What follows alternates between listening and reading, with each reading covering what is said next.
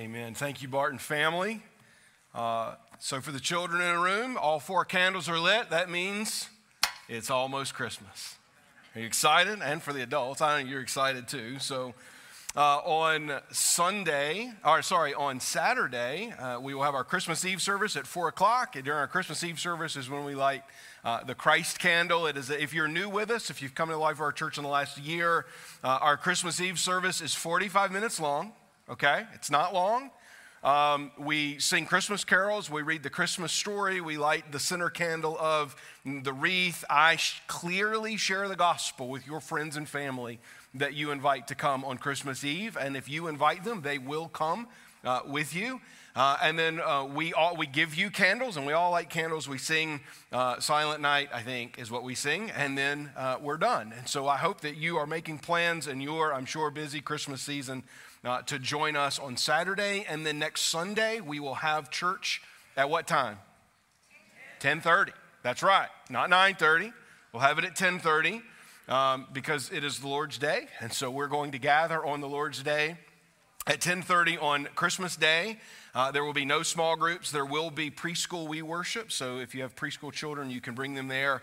Uh, and then on New Year's Day, we will do the same thing at 10:30. So for the next two Sundays, we will gather together at 10:30 and not 9:30, uh, with no small groups. Uh, but worship only on Christmas Day. We will have we worship on New Year's Day. We will have both we worship and our first through third graders who just walked out uh, will have kids worship on that day as well. So I hope if you are in town that you are making plans to be with us on Christmas Eve and on Christmas morning and on New Year's morning as we gather together as the body of Christ on Sundays, but also uh, on Christmas Eve. There are invitation cards in the lobby for you to invite your friends uh, to come and to be a part of Christmas Eve or Christmas Day uh, with us. I would, I would encourage you to do that. Don't leave those cards sitting there uh, after today. They do us no good, and so grab them on your way out. They're underneath the, uh, underneath the Praise and Go wall. For those of you that uh, do like to read ahead and to study in the scriptures, I will be preaching from Galatians chapter 4, from, the, from the, the first part of Galatians chapter 4. Next Sunday, we will take a break from our Mark series, and then we will be back in Mark on January the 1st. So, just one break for Christmas, a special Christmas message next week uh, on what does it mean when Paul says that in the fullness of time, God did something to save us by sending uh, Jesus to us. So, that's what we will consider together uh, next week. I'll invite you now to turn in your copy of God's Word to Mark chapter 9 as we finish uh, the ninth chapter of the Gospel of Mark here in our uh, series through Mark. If you, as you found your place, I invite you to stand with me. We will pick up in verse 42 and read down through the end of the chapter. Mark writes for us the words of Jesus Whoever causes one of these little ones who believe in me to sin, it would be better for him if a great millstone were hung around his neck and he were thrown into the sea. And if your hand causes you to sin, cut it off. It is better for your entire life crippled than with two hands to go to hell, to the unquenchable fire. And if your foot causes you to sin, cut it off. It is better for you to enter life lame than with two feet to be thrown into hell. And if your eye causes you to sin, tear it out. It is better for you to enter the kingdom of God with one eye than with two eyes to be thrown into hell, where their, where their worm does not die and the fire is not quenched. For everyone will be salted with fire. Salt is good. But if the salt has lost its saltiness, how will you make it salty again? Have salt in yourselves and be at peace with one another. Let's pray together. Father, we thank you this morning for our opportunity to gather as the body of Christ that is Nansemond River Baptist Church, to sing praises to your name, to pray, to read your scripture, to be challenged by truth this morning. Thank you, God, for the encouragement that is your body and your word as it sanctifies us. God, we pray for uh, our time together next weekend on Christmas Eve and Christmas Day, a time of the year where family and friends will readily gather with us I ask, God, that you would help us, not just me, but us, the body of Christ, to be clear with the gospel of those who gather around us next weekend. Would they see hope in Jesus, turn from their sin, and turn towards Christ? God, would you help us to uh, consider the demands of discipleship, the serious demand that comes with being a follower of Jesus now? From these verses in Mark 9, we ask in Christ's name. Amen. You may be seated. Our sermon this morning is entitled The Demands of Discipleship. There is a balance to reading and understanding and even preaching the scriptures that, that we all must find. On one hand, the scriptures offer for us often an invitation to follow Christ by grace alone, through faith alone, to come to Him, who the scriptures tell us his yoke is easy and his burden is light to live in the freedom found in Christ because the truth sets us free. And on the other hand, there is a call to both sacrifice and service, to die to self, to take up one's cross, and to follow Him, counting the cost of discipleship, because discipleship is costly, to be free and yet to be a slave at the same time. Today is a sermon that pushes in heavily into the second camp. It is no, in no way intended to negate the truths of the first camp that salvation is not earned but is given as a free gift of God, that we find true freedom in Christ alone, that we are wholly and fully forgiven of our sin, and to follow him is a burden that is light. But we must find balance with what we will hear today and see in other places of Scripture with that, uh, that truth. To favor one over the other is to fall into the trap of either liberalism or legalism, neither of which preach the whole counsel of God and in their extremes lead away from the gospel of Jesus. Now, part of approaching the scriptures the way that we do on Sunday mornings as a church means I preach them as I come to them. And I realize during this Christmas season, and I will do this next week on Christmas Day, on this Christmas season, maybe something that's a little more joyful uh, is what you were expecting this morning. And as we stood and read the end of Mark 9, you thought, wow, this is a little heavy uh, for the week before Christmas. I understand that. The call to follow Christ is a serious one. It is one that demands much of us. And it is one that we will consider this morning, I believe, important as we come to this text. The main idea of our sermon is that discipleship is a serious undertaking with significant consequences for the believer and those around him or her. Discipleship is a serious undertaking with significant consequences, both for you and the discipleship in your life has consequences for the person sitting next to you and who you will interact with this week and in your life. And so we'll see that this morning from the closing of Mark chapter 9, which stands as unique in the Gospel of Mark and stands as unique in the four Gospels contained within the New Testament that tell us the stories and teachings of the life of Jesus. While only a few of the lines here in Mark chapter 9 are unique to the Gospel of Mark, meaning other gospel accounts uh, tell us some of these same things outside of one or two lines here, Mark takes teachings of Jesus that Matthew and Luke include elsewhere in the ministry of Jesus and combines them in rapid succession. Some biblical scholars believe what Mark is recording for us here were actually early sayings of the New Testament church. As we'll walk through them, what you'll see is that one kind of naturally leads into another. That Mark takes a, one phrase and then takes a word from that phrase and then includes it in the next phrase, and then takes a word from that phrase, including it in the next phrase, just kind of in rapid succession. All of them talking about being a disciple.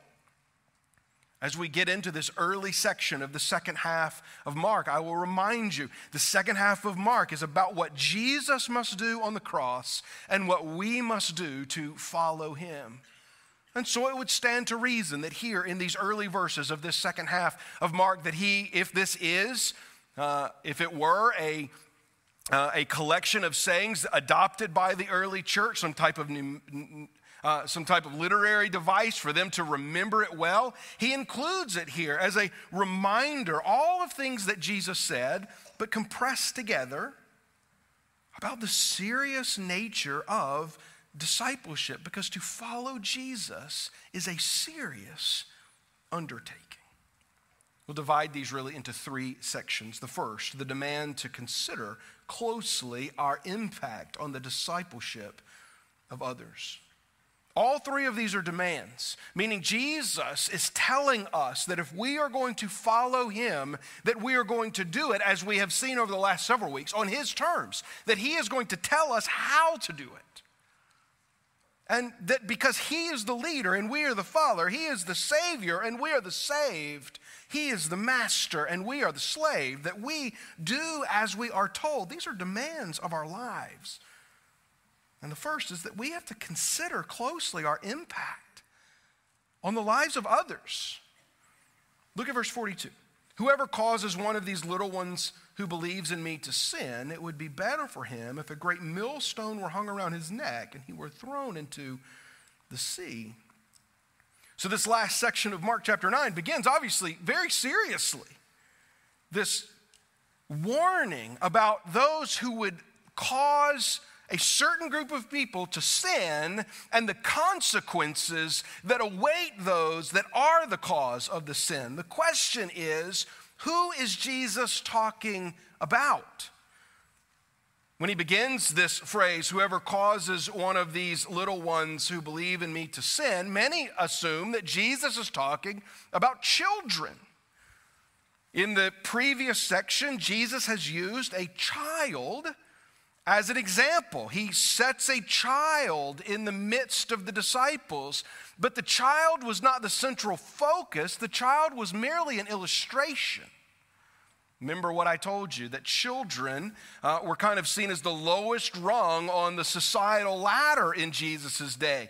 And to take a child and to put them in the center of the room and say, Come to me like this child, he's, he's, and, and receive these like children. Don't, don't, don't only take people who are educated or don't only take people who, who are important, but, but receive even children unto me. Jesus is saying something about how we come to him. And so when we get to this next line, whoever causes one of these little ones who believes in me to sin, little ones is not necessarily intended to be taken literally, meaning Jesus isn't only talking about small people we call them children, as they come to Jesus. He's not only talking about children, he's talking about those who come to him as children. Who's in view here? The disciples are in view, meaning you and I are in view. The best way for us to view this is not to see this as talking about those who lead children to sin, although I would certainly say it includes those who lead children to sin. But this is talking about those who lead young in people who are young in their faith to sin. Those who have come to Christ as children, not as literal children, but who have humbled themselves like children do before the Lord.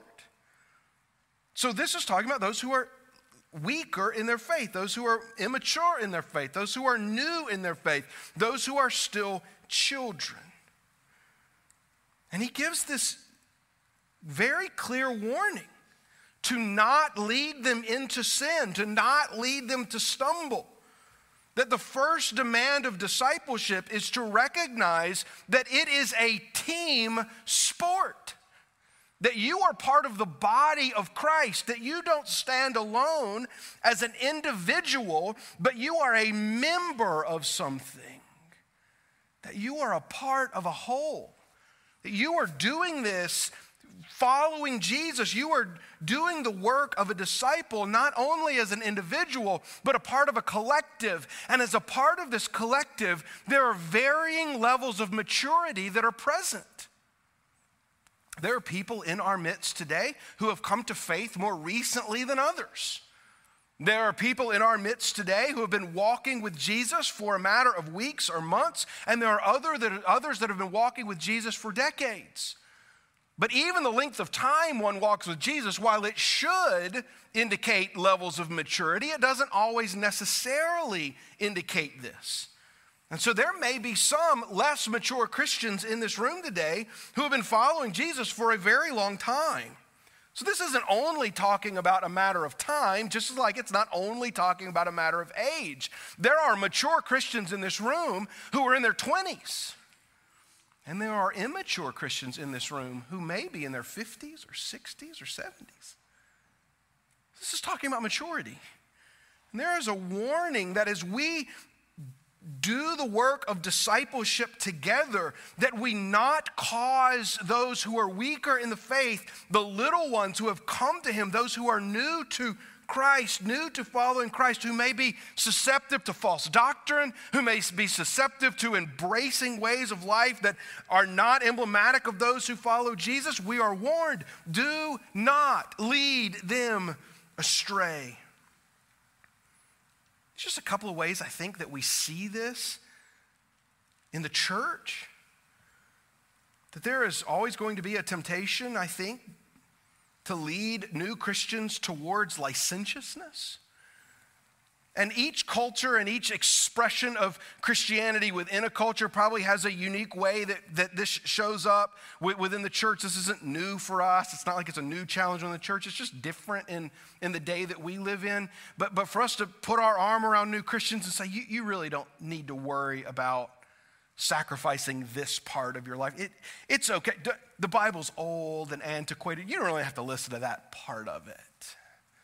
And we have a lot of people wanting to do that today, wanting to dismiss certain parts of Scripture. And we have to be really careful that we don't join in with the very first temptation and agree with the enemy who said, Did God really say? More mature Christians. It is a demand of us that we protect the less mature among us and not and point them towards the truth of scripture not lead them to deny it. Second is in laziness. That we would as mature Christians give the example to less mature that it is okay to just kind of go through the Christian life, go through the motions, even go through serving within the midst of the church without the kind of zeal that the scriptures call us to. Oh, would we, as mature Christians, set an example for those who are less mature in us in our dedication to the worship and worship of God, the study of Scripture, the proclamation of the gospel, and the service of both the church of God and the community that God has placed us in. May we never grow tired in our own service of God and therefore show others that it is okay for them to grow tired in it. Jesus says, Do not cause these little ones to sin. And then he tells us how costly it is, what the consequences of this are, and they are meaningful. He says it would be better for him if a great millstone were hung around his neck and he were thrown into the sea. Now, who is the he in this second part? It is the one who causes the younger Christian, the less mature Christian, the little one to sin. The consequences on the one who causes him to sin. And look how dire it is. Jesus paints a picture for the disciples. It would be better for him to have a great millstone. You say, what is a millstone? A millstone in an agrarian culture was, something they would have all been able to picture. Large stone that if you attached an animal to it and walked it in a circle, it would grind grain. Large and heavy. And Jesus paints this picture of having one of these tied around your neck and thrown into the sea. But this goes even, There, there's a level of clarity that goes deeper for the disciples than it even does for us in our understanding of this. And here's why.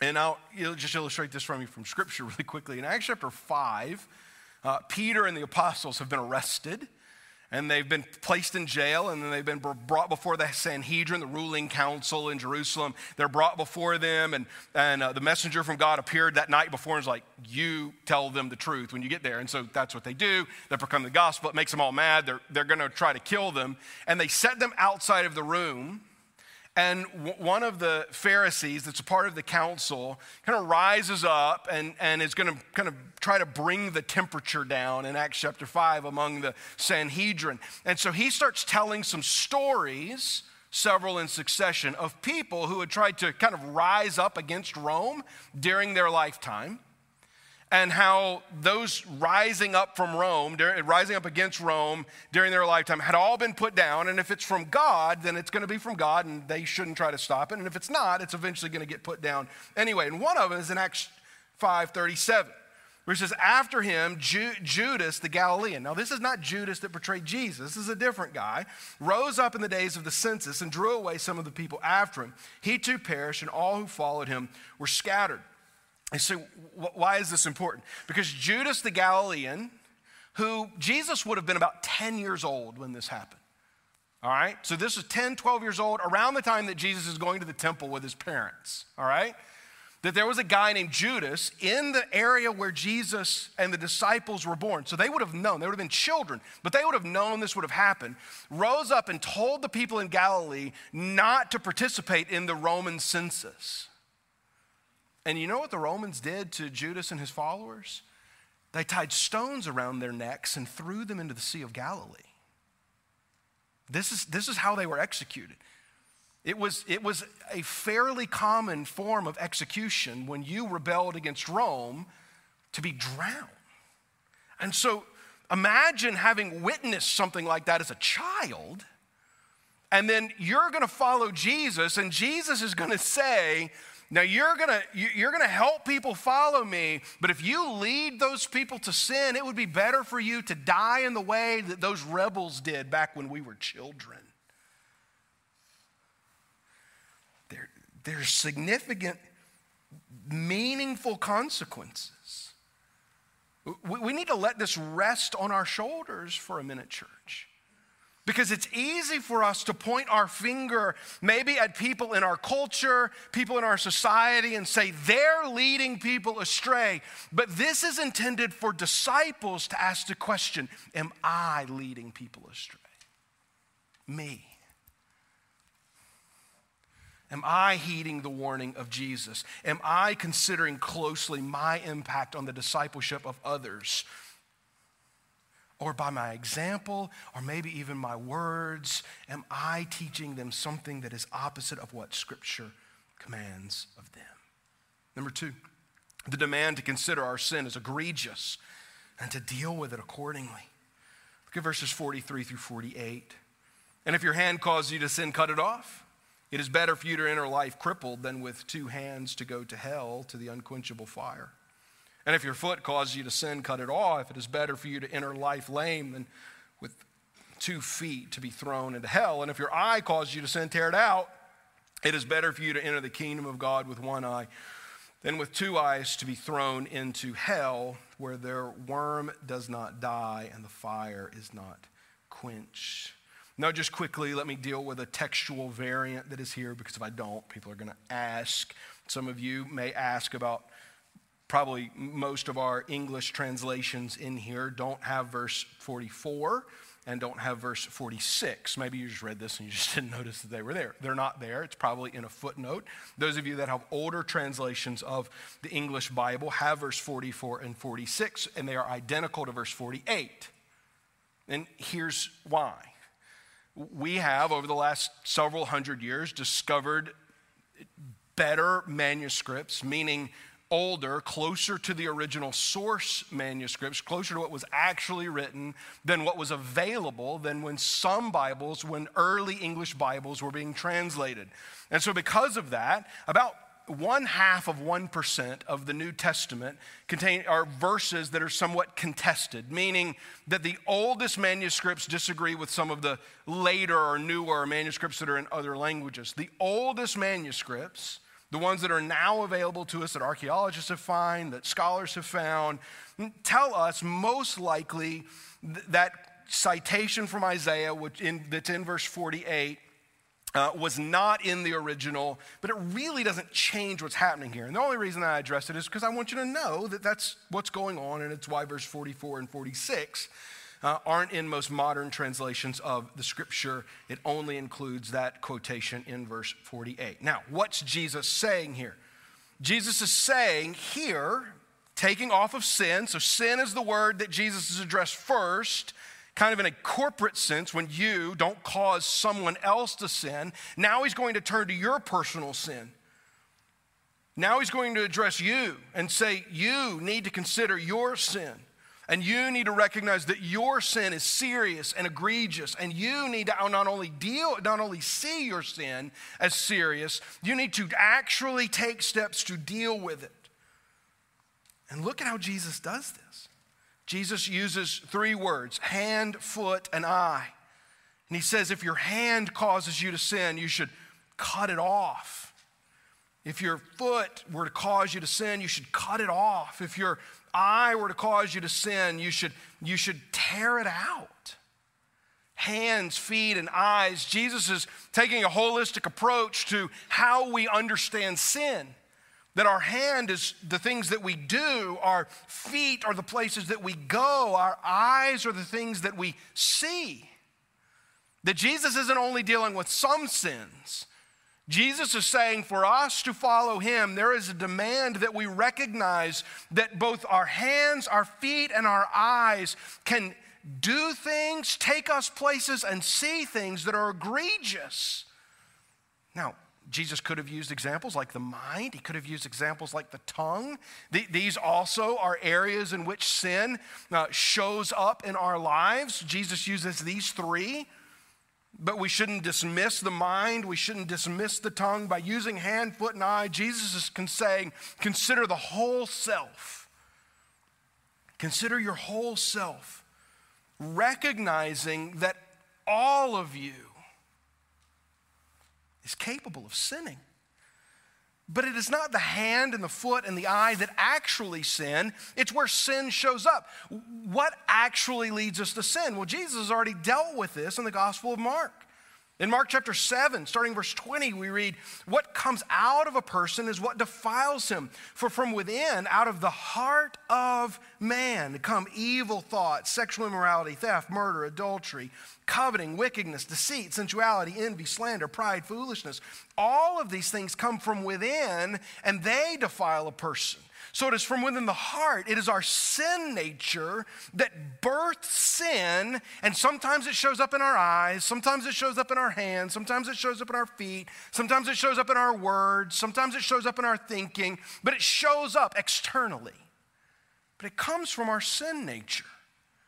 And what does Jesus say in the end of chapter 9? He says, If your hand causes you sin, cut it off.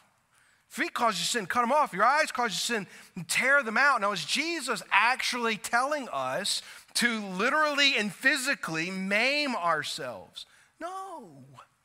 If that were the case, then Christian churches would be full of people that can't do anything because we will have cut all of our limbs off and gouged out all of our eyes and cut all our tongues off, cut our ears. We, Jesus is not, he, he's, he's using hyperbole. He, he's taking us to an extreme so that we will understand the seriousness of what is at stake. That our sin is serious.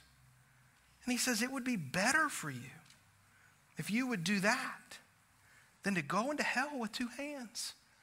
It would be better for you to do that than to go into hell with two feet. It would be better for you to go into hell with two eyes than for you to just live a life that is okay with sin.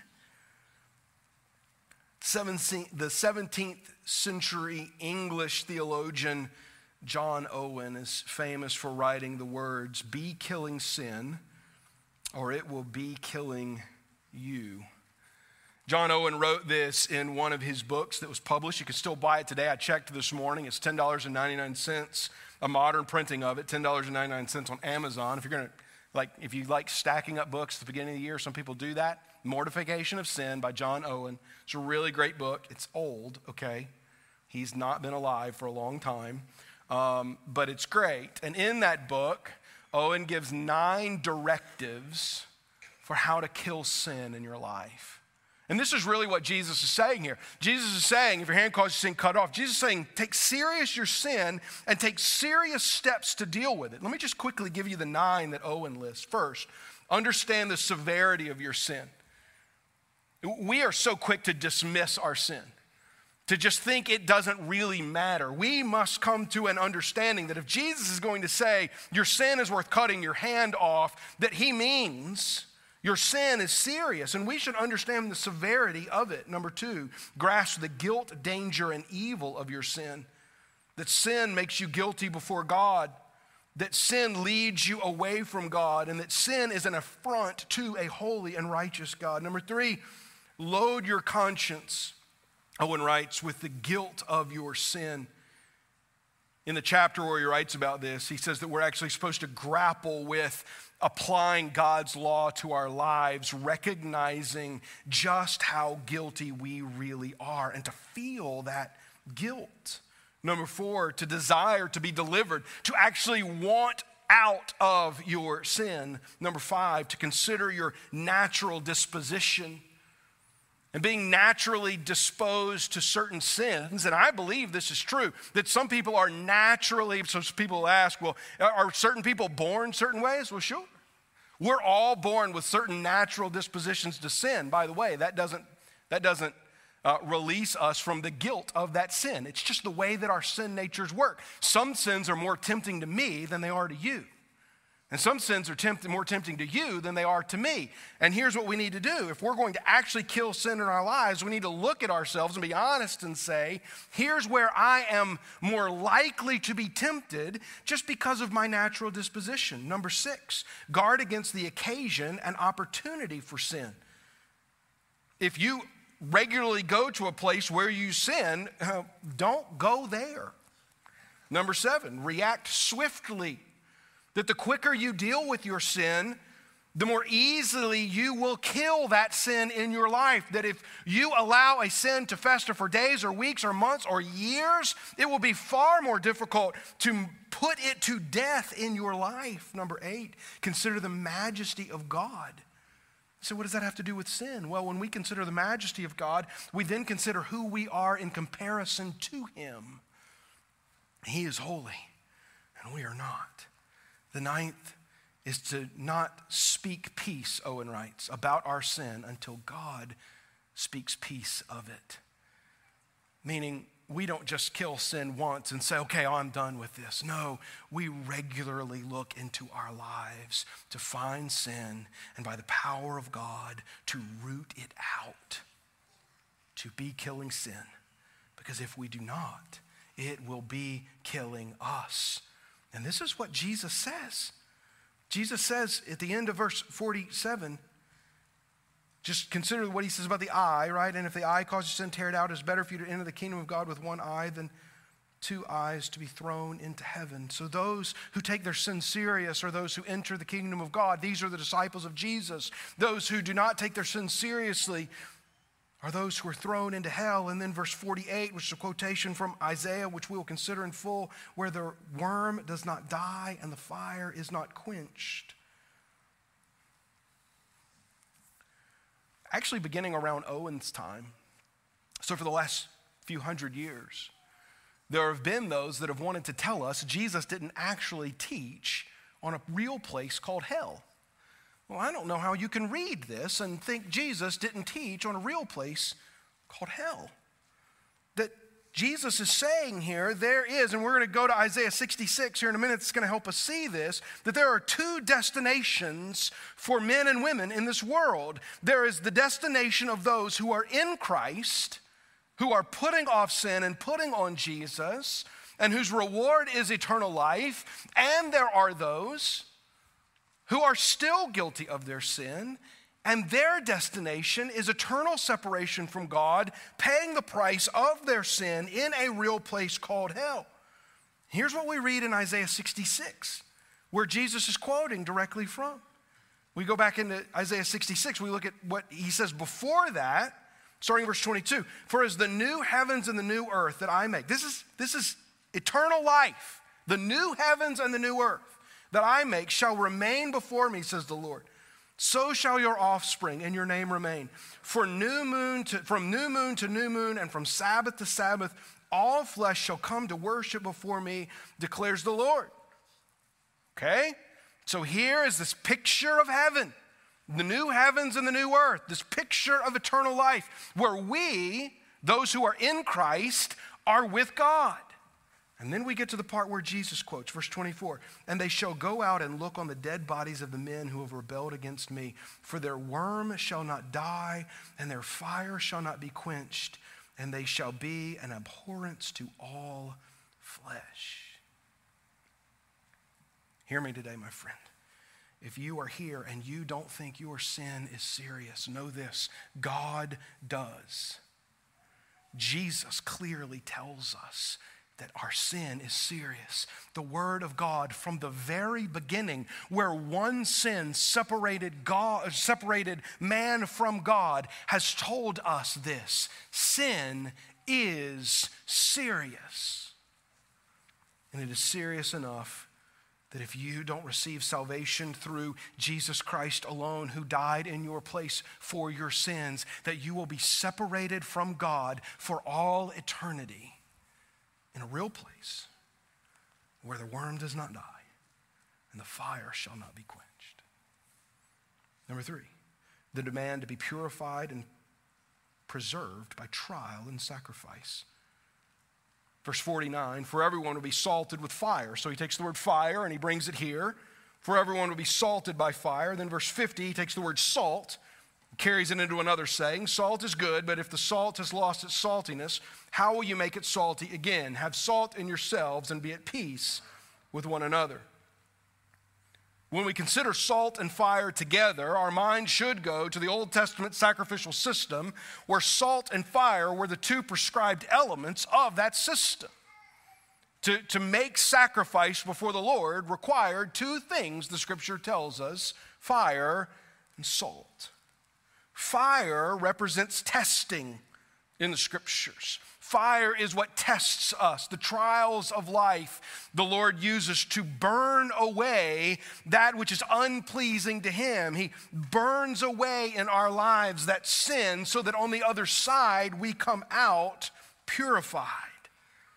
Salt in the ancient times, and still in some cases today, represents preservation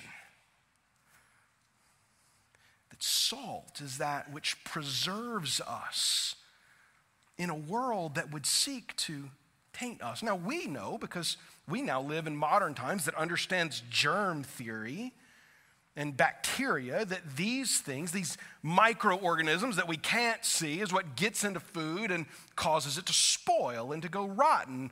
What they understood was that if they packed things in salt, like we often do just in our refrigerators and freezers now, that it will preserve that. Purification and preservation is part of the Christian life. But these are not enjoyable parts of Christian life. No one likes being purified. No one likes being preserved. It's difficult in the moment. It's trying. We, we heed the words of the Apostle Paul in Romans 12, where he says, I, I appeal therefore to you, therefore, brothers, by the mercies of God, to present your bodies as living sacrifices, holy and acceptable to God, which is your spiritual worship. As we sacrifice ourselves, we are purified by the fires of trial and are per- preserved by the salt of the Lord. There is a distinct sense when we read this whole section, but particularly when we get here to the salt and the fire, here in this text, of, of this sense of we're in this for the long run. That he's, he's talking about people that, that, that are in this, not in a you know, spiritual high moment of discipleship, but that people are committed to following Jesus day in and day out, year after year, however long the Lord leads us here. Because discipleship is not easy, discipleship is not quick, but discipleship is worth it. It's worth it to kill sin. It's worth it to be tested and tried by the fires of this world. It is worth it to be preserved by God so that the world does not cause us to sin. So what?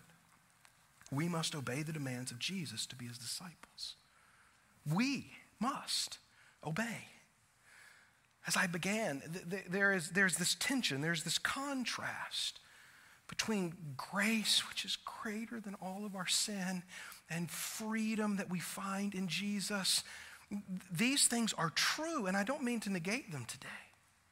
But when we come to Christ in those truths, we also recognize that He calls us to be His servant and slave, that He calls us to take up our cross, He calls us to mortify sin in our lives.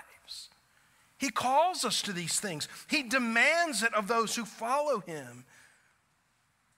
The Bible doesn't really give us room for a Christianity that doesn't see both of those things and say, I will find both unlimited, abounding grace and freedom in Christ, but then I will turn and be the living sacrifice demanded of me as I put off sin and put on Jesus. So, my encouragement to you today is this count the cost of discipleship.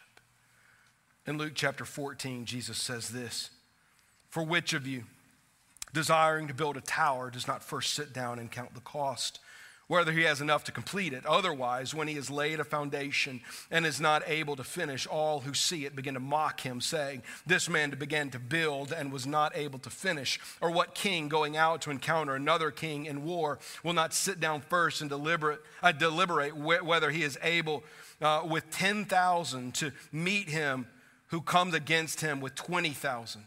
And if not, while the other is yet a great, way off, he sends a delegation and asks for terms of peace. So therefore, any one of you who does not renounce all that he has cannot be my disciple.